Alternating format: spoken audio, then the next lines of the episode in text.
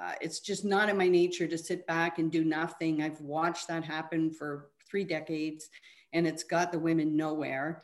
So it's time for change. And if you don't speak out, I, I wasn't going to walk away from my experience there and had regret about not speaking out to affect some change.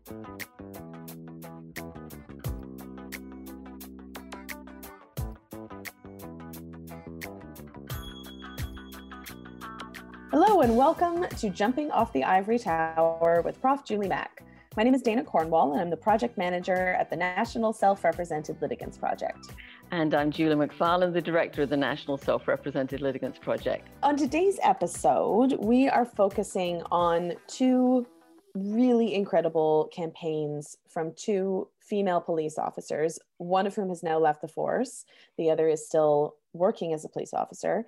And they have told the police departments in their cities, Waterloo and Windsor, Ontario specifically, you need to be accountable to your employees and to the public for your mistakes. And the response that they've gotten, which has amounted to hundreds of thousands of dollars spent on legal fees to defeat their claims, and also a lot of ostraciz- ostracization in the workplace, this speaks very loudly of the insider culture of the police culture and a lack of transparency in police organizations. Although Kelly Donovan and Christine Bissonnette, our guests on this episode, have different complaints, they have a lot in common in their experiences. And that's why we're really excited that they agreed to sit down together, virtually, of course, with Julie to do this podcast episode. Yeah, I've I've been aware of um, well Christine's story for a really long time,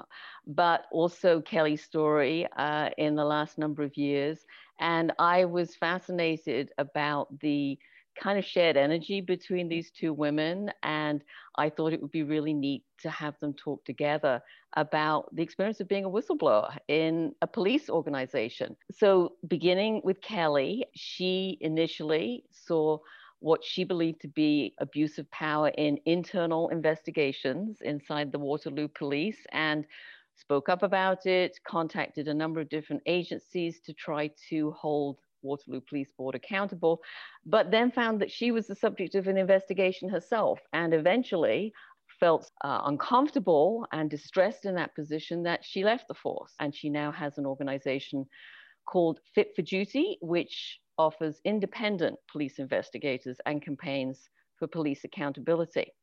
Uh, Kelly's story, her legal saga continues. Most recently, she represented herself at the Ontario Court of Appeal, where she won. Uh, and she has an ongoing um, case against the police board that they have been um, spending an enormous amount of money on fighting.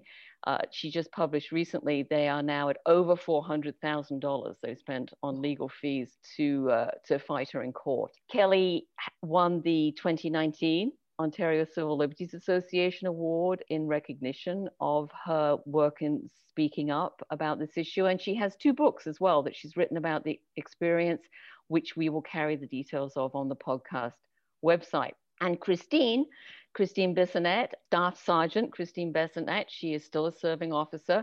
She has also been representing herself at the Ontario Human Rights Tribunal, which was where Kelly began as well, in a claim for systemic gender discrimination against her employer, the Windsor Police Services Board. Christine um, has spoken about numerous instances of discrimination against her as a female police officer, including access to positions that she was qualified to hold that would be promotions that she has consistently been able to get. Uh, I actually worked many years ago now with Christine when she was attempting mediation to resolve her complaints, but that wasn't effective for her, and she finally filed a claim at the tribunal in 2010. So, yes, these cases take a long time. So, we're going to listen to this conversation between Kelly and, and Christine about what they share in common and what motivates them to stand up and be whistleblowers.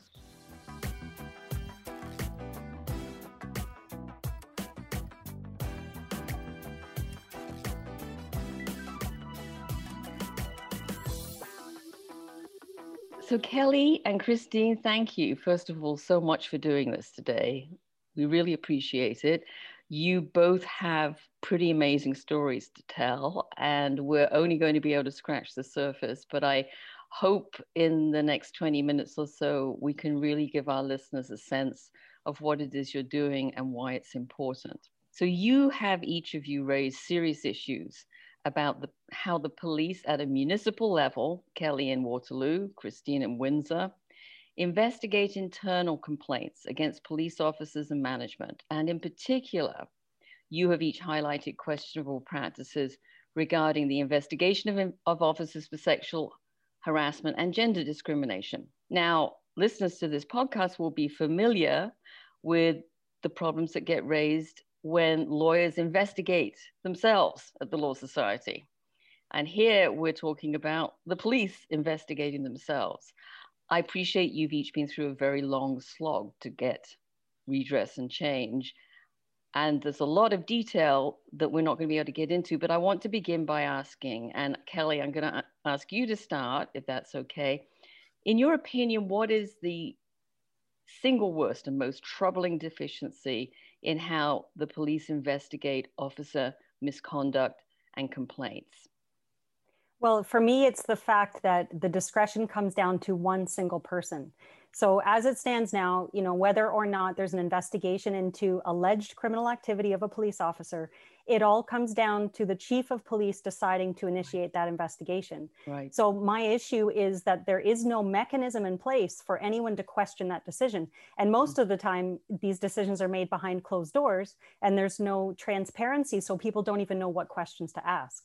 And is the outcome of a decision like that made available to complainants or anybody who's been involved in it, Kelly? Or is it simply here's the bottom line? The complaint gets made and the chief takes that complaint, but then that complaint becomes a chief's complaint. So at that point, the, the complainant isn't even considered a complainant. You're not considered a victim. You're not considered anything. The chief would take that allegation and investigate it, but there's no transparency back to the complainant because okay. you don't even give, you're not even given that right. So there are just so many aspects of it that are done behind closed doors right. that no one ever right. knows the outcome. Right, right. And this issue of complainants not being involved and not seeing the outcome, I mean, we also see this inside universities. So, I mean, we're seeing this in a lot of different settings.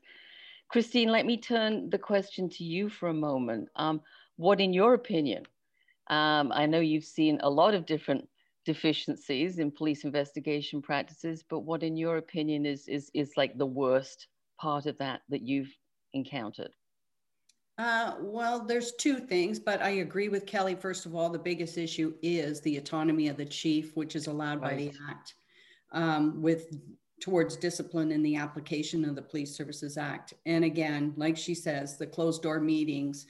Uh, the current culture in policing is really based on uh, personal relationships and cronyism. And as a result, what factors into the decision making by the chiefs of police is his decision making and the decision making of the people he's surrounded by. Right, um, right, right. So his application of accountability is justified by the relationships he has and whether or not he has support by the people surrounding him. And these are the decision makers with regards to police service proceeding with criminal allegations.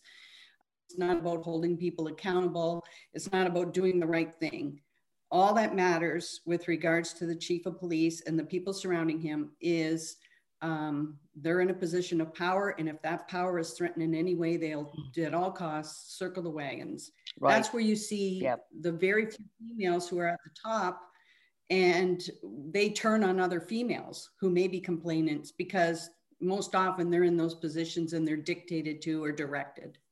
Well, that it's takes sad. me to the next question, actually, Christine, which is that you know one of the things that that is is definitely common to your experiences, although they're different, is that you've each highlighted problems with gender discrimination and, and a general culture inside municipal police um, of a management structure largely composed of white men. Although, you know, this does create problems as a result for both men and women, as, as Kelly has pointed out. Do you think that internal culture also affects police culture and practice when they investigate brought complaints brought to the police from the outside. In other words, as a member of the public, if I wanted to make a complaint to the police about sexual harassment or, or discriminatory behavior, are the kinds of things that you're describing, do you think that they're going to be a problem in that context as well? Christine, do you want to go first? Oh, sure. So absolutely, it does have an effect on the, the public and, and uh, their applications when they come forward to the police. Because what you allow within the organization, you encourage. And this is the culture and nature that the officers are exposed to day in and day out. Internal victims and complainants are gaslighted and, and ostracized. And when members of the public come forward and make a complaint, they're also gaslighted and ostracized. I've seen male investigators and female investigators spend countless hours trying to have a victim sign off on a sexual assault allegation. And the effort it took them to have that happen, they could have prepared a court file and put it forward to the courts. Right. It's right. just a sad reality. So the other part of that is the Ontario Association of Chiefs of Police and the Canadian Association of Chiefs of Police are allowing this misogyny and malfeasance in the organizations. And they're not doing anything to protect the females or right. Right. You know, and and they're just allowing it. So it's indicative of um, people who grow up in a home of domestic violence, expecting them to understand a respectful um, relationship when they get older. It's not going to happen. It's so that's happen. what we have in policing. Right. Kelly, what do you see this also this this culture that I think you know the way that Christina's described it is very similar to to the way that you have talked about it and experienced it. Do you see this affecting public complaints as well, inevitably? Oh, absolutely. And to piggyback on what Chris, Christine said about, you know, the, the victims being put down and ostracized and gaslighted. I mean, when you look at the case with the Waterloo class action, there was a $167 million class action launched against the service. And three weeks later, the OACP promoted the chief of Waterloo to be the president of the OACP. And you know, the, for any woman Doesn't looking at that, like they're, they're very worried about the class action. No, I mean, right. they're saying if, if you've if you've been alleged to have discriminated against these women committed sy- systematic sexual harassment against your female officers, how could you be promoting the yes. man responsible for that? And not only that, I mean, the lawsuit was rejected, and really only because the courts were saying that the women should have to proceed through arbitration. Right. But then right. after the lawsuit failed, now Chief Larkin is now the president of the Canadian Association Chiefs of Police. So we're sending a message to the public right. that you don't matter Right. You know, here's what matters to us, and you don't. Now, let, let me talk a bit about because I know the people who are listening are going to be interested, especially in this the way that both of you have had to manage your experience with the legal system. And Christine, you've been almost entirely self represented through your human rights complaint, which is still ongoing. And Kelly, you've self represented at the Human Rights Tribunal, the Ontario Superior Court, and in fact, the Ontario Court of Appeal. Kelly, can I ask you, for, first of all, what was the worst part of self representing? And if you could have had a really dedicated lawyer helping you, what would you have most wanted that person to do to assist you? Well, to answer the first part of that, I mean, as I started this process, I was not expecting it to be a study into gender equity. But what mm. I found, I mean, it was funny when I looked back at the statistics, I realized that of the five appearances I've made in front of an Ontario court, only two of those were in front of female justices. Mm-hmm. And in only those two times did I feel heard. Right. Did I feel respected? did I feel treated with dignity? I mean, to me, that's been the biggest eye opener is that when I have presented professionally and articulately in front of male justices i'm not heard you know so that has opened my eyes to the fact that you know i'm fighting a system already that you know the deck is stacked against me but now the venue in which i've chosen to fight this battle is also stacked against me simply because i'm a self-represented female litigant i mean so automatically i'm looked at as if i don't know what i'm talking about and Second of all, I'm looked at slightly inferior to the fact that I'm I'm also female, which has really opened my eyes because I was not expecting that to right, happen. Right. Christine, what do you think? I know you're still in the middle of this. It's probably hard to think of what is the worst part and what you would most want help with, but can you have a go at that? I agree with what Kelly is saying. And um, one of the things that I found is that there is um, an alliance with, in my case, uh, the city of Windsor and the Windsor Police Service has counsel representing them. And what I find is that in this human rights process and in other uh, processes that I've been involved with, the um, OCPC, uh, I find that the lawyers tend to uh, side with lawyers. Um, I can write a letter to the tribunal and I can say, you know, could you please advise me on this with respect to the upcoming hearings? And I have get no response. Counsel for the police will put a letter in, and within days they get a know, response. Get a response. Right. So you're shunned. You are shunned, and um, it's just about persevering. The most uh, thing I could get help with, I guess, is managing the exact court processes and protocols, right. although I'm right. familiar with it in the policing world. And I know Kelly has done some of this too, where you reach out to all these other agencies that are mandated to assist and mandated to provide oversight in police, but they're all getting paid from the same purse. They all belong to the same group agencies, whether that's the Ontario Association of Chiefs of Police or whatever. They're all paid by the same government agencies and nobody wants to step on anybody's toes. Hmm. and victims are gaslighted because they want to stop people from coming forward.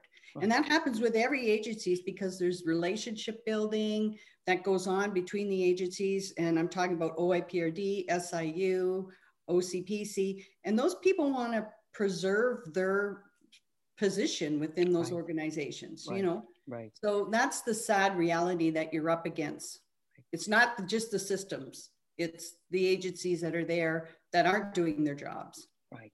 As whistleblowers, which is what you both are, calling out this internal culture, you are basically an embarrassment to the public image of the police. And as a result, you have both experienced significant pushback from the police. And I know that's an understatement. both of you are now well beyond seeking a remedy just for yourselves. And you're now working on and calling for systemic change in how police in, handle internal complaints and discipline. So, you know, you've both gone through this journey that I know you didn't expect that you would be on when you started. And I want to ask you each in closing, and Kelly, I'm going to ask you first what makes you keep going? And when will you feel you've done enough? Well, in my case, I mean, I, I advocated at Queen's Park for protections for police whistleblowers. And since then, they have enacted a law that is allegedly going to protect someone like me that speaks up in the future. I guess for me, it will be enough for me when I see that an individual in my position does what I did and speaks up because what they see is something they believe is wrong and is actually protected, protected by, by that law, right? And we have yet to see that, but that'll that'll be that'll be your your end goal, yeah. Absolutely. And what about the times before this, though, Kelly, when it felt well, like it was hopeless? How did you keep going? Yeah, I think because in my case, Julie, I always my focus has always been on policy change and law change. It's it's always been right. about the greater good.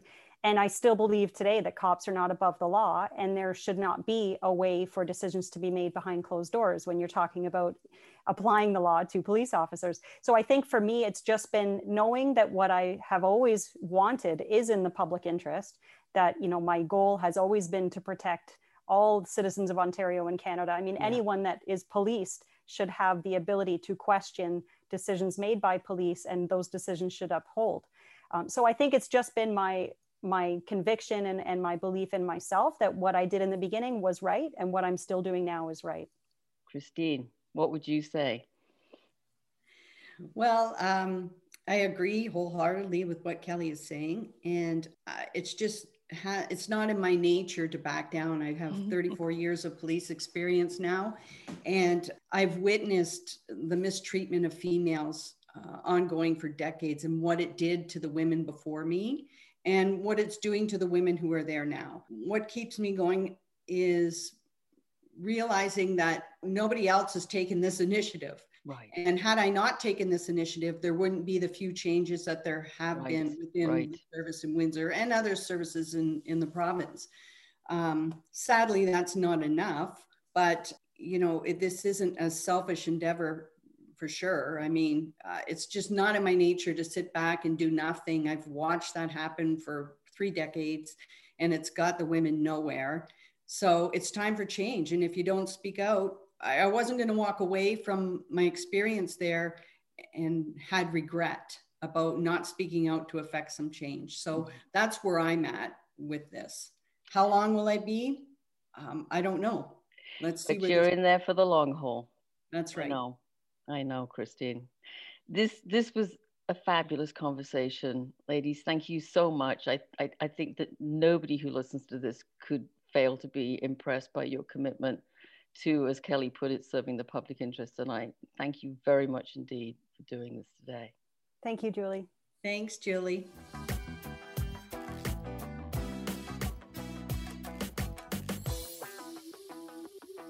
So, one of the first things that the three of you discussed, Kelly specifically talked about how discretion in these cases when you know somebody has made a claim or an accusation in a police organization the discretion comes down to one person in this case the chief usually i guess and there's no ability to question that decision. That person mm. makes the decision on their own.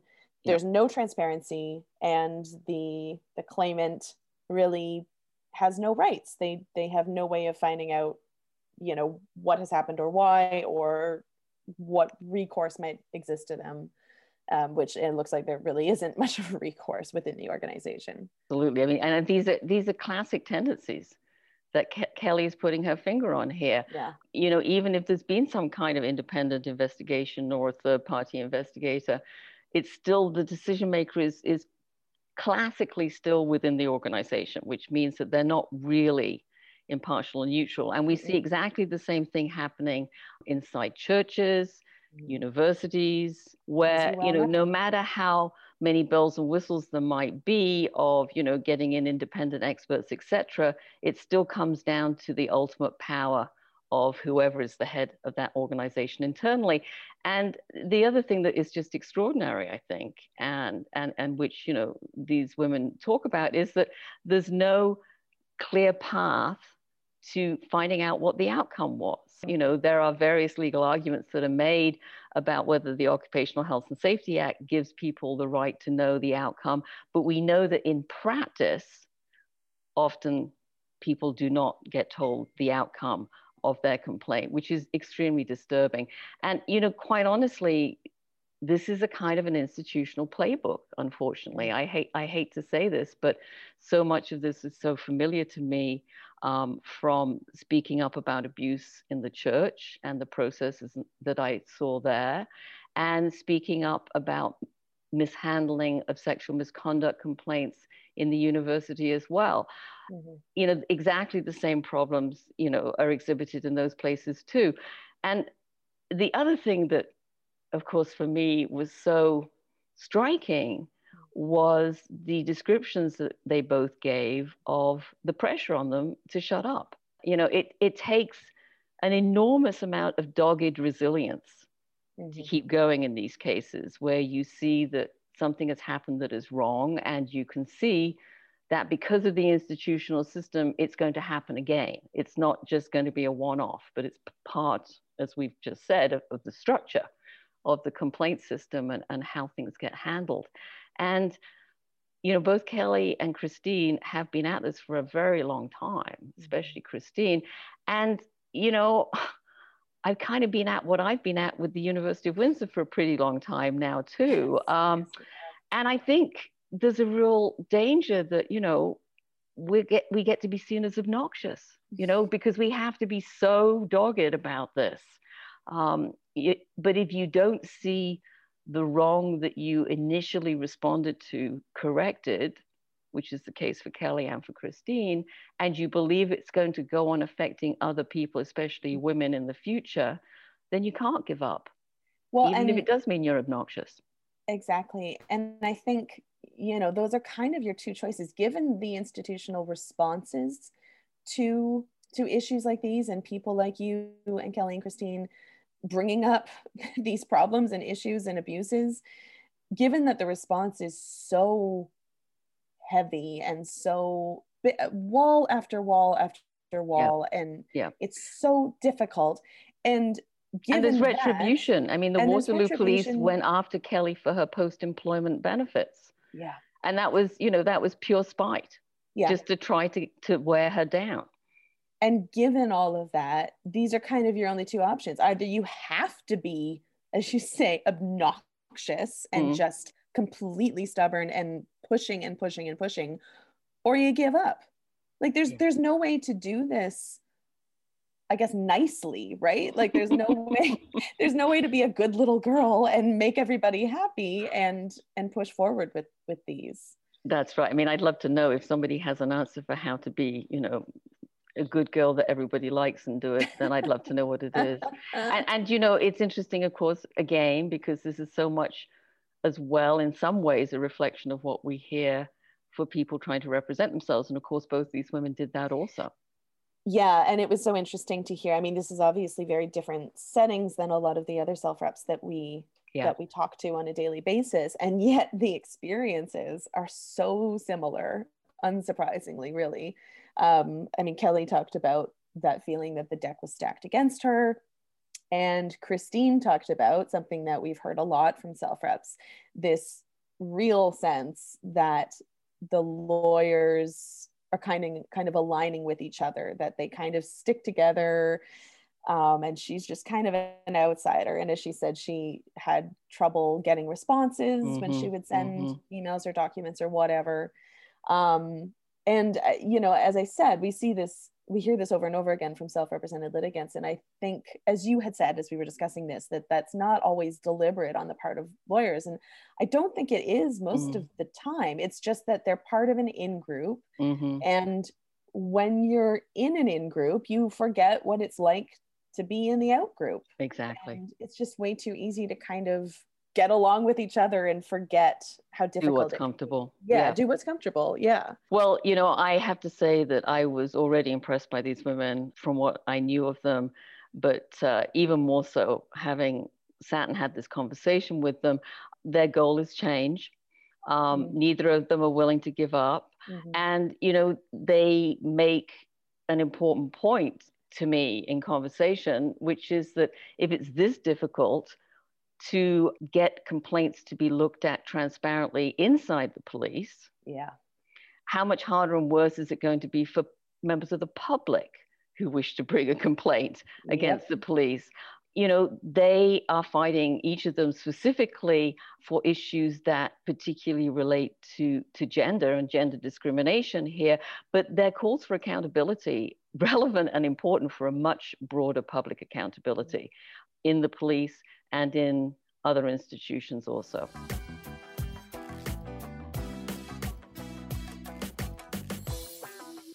Welcome back to In Other News. My name is Katie Paff, and I will be your news correspondent on this episode of Jumping Off the Ivory Tower.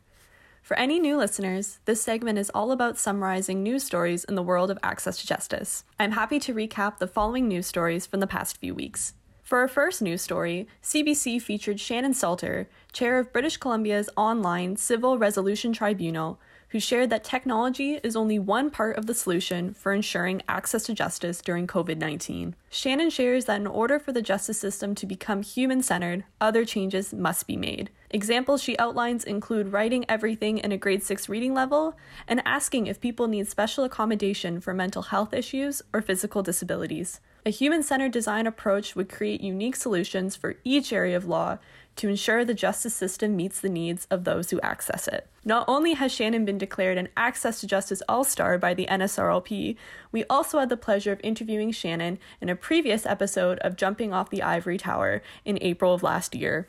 The episode will be linked in the description for you to take a listen if you haven't already. For our second news story, UNICEF has published the report on the role of COVID 19's impact on children's access to justice. As we all know, the pandemic has exacerbated all areas of life, child protection services and the justice system included. Children are more vulnerable than ever, and a human centered approach for children involved in the justice system include the provision of legal aid and representation and taking into account a child's age specific needs. Beyond that, UNICEF suggests establishing restorative justice and diversion programs, promoting alternatives to detention, providing rehabilitation, and post release support. Immediate and long term measures must be put in place to ensure the safety and well being of children. Increased access to justice can be promoted through collaboration with national child protection systems, and UNICEF even suggests that an immediate moratorium should be issued on admitting children to detention facilities, and there should be a refrainment from arresting and detaining children for minor offenses. And any child who is currently re- detained should safely return to their families if they can, and if they cannot, an alternative should be provided. The system should and must reflect the individuals whom it serves. Children are no exception. To wrap up with one final update, you may remember last week that the NSRLP is looking for current or past self represented litigants across Canada for a public input project. The Social Security Tribunal of Canada is an independent administrative tribunal that makes judicial decisions on appeals about employment insurance benefits, old age security payments, and retirement pensions otherwise known as the Canada Pension Plan. They're in the process of developing plain language materials, and self reps can provide input on whether or not this initiative is effective and how easy or difficult it is to understand the SST forms, letters, and other tribunal documents.